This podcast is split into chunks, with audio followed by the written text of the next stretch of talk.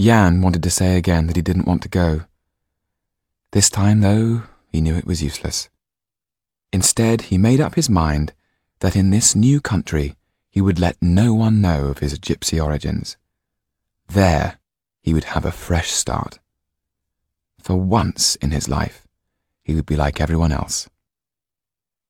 As they left, Tetu pulled Jan's coat about him and buttoned it up as if he were a child. Jan had an image of his mother, and a terrible sense of loss rushed in upon him. I can do that, he said. Still, Tetu insisted, standing on tiptoe to put the muffler round Jan's neck and tucking it carefully into his coat. The hall of the hotel was empty. Far too late did Jan sense the menace in the general silence.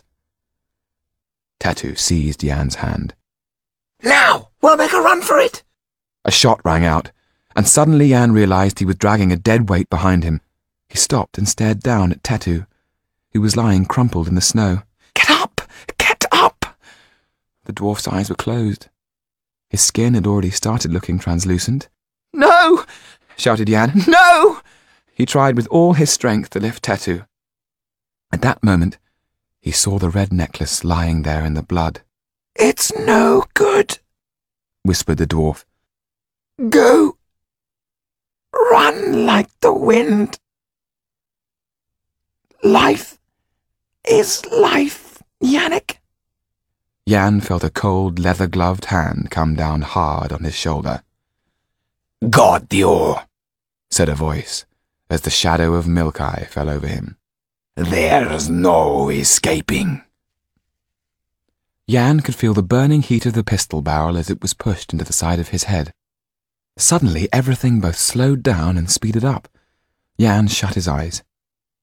In that second, when life and death hung in the balance, the trigger clicked, the hammer jammed. Jan opened his eyes to see Milkai staring ferociously at his weapon. Madame Saltaire ran out of the hotel screaming, hands flying. Jan twisted himself free, conscious of nothing but escape.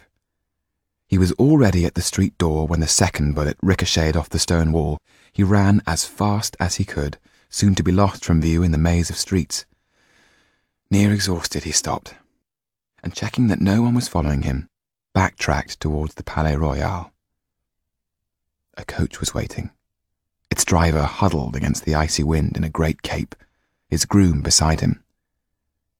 The coach door opened, and a man with an English accent asked, Are you Jan Margoza? Where's the gentleman who was supposed to bring you here? Dead. Too bad.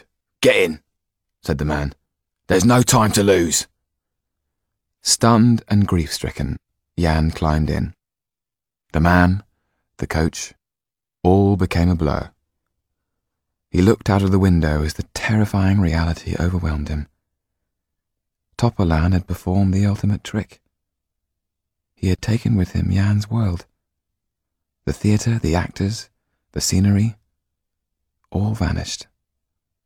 All gone, in a wisp of smoke from a pistol. The coach rattled and shook.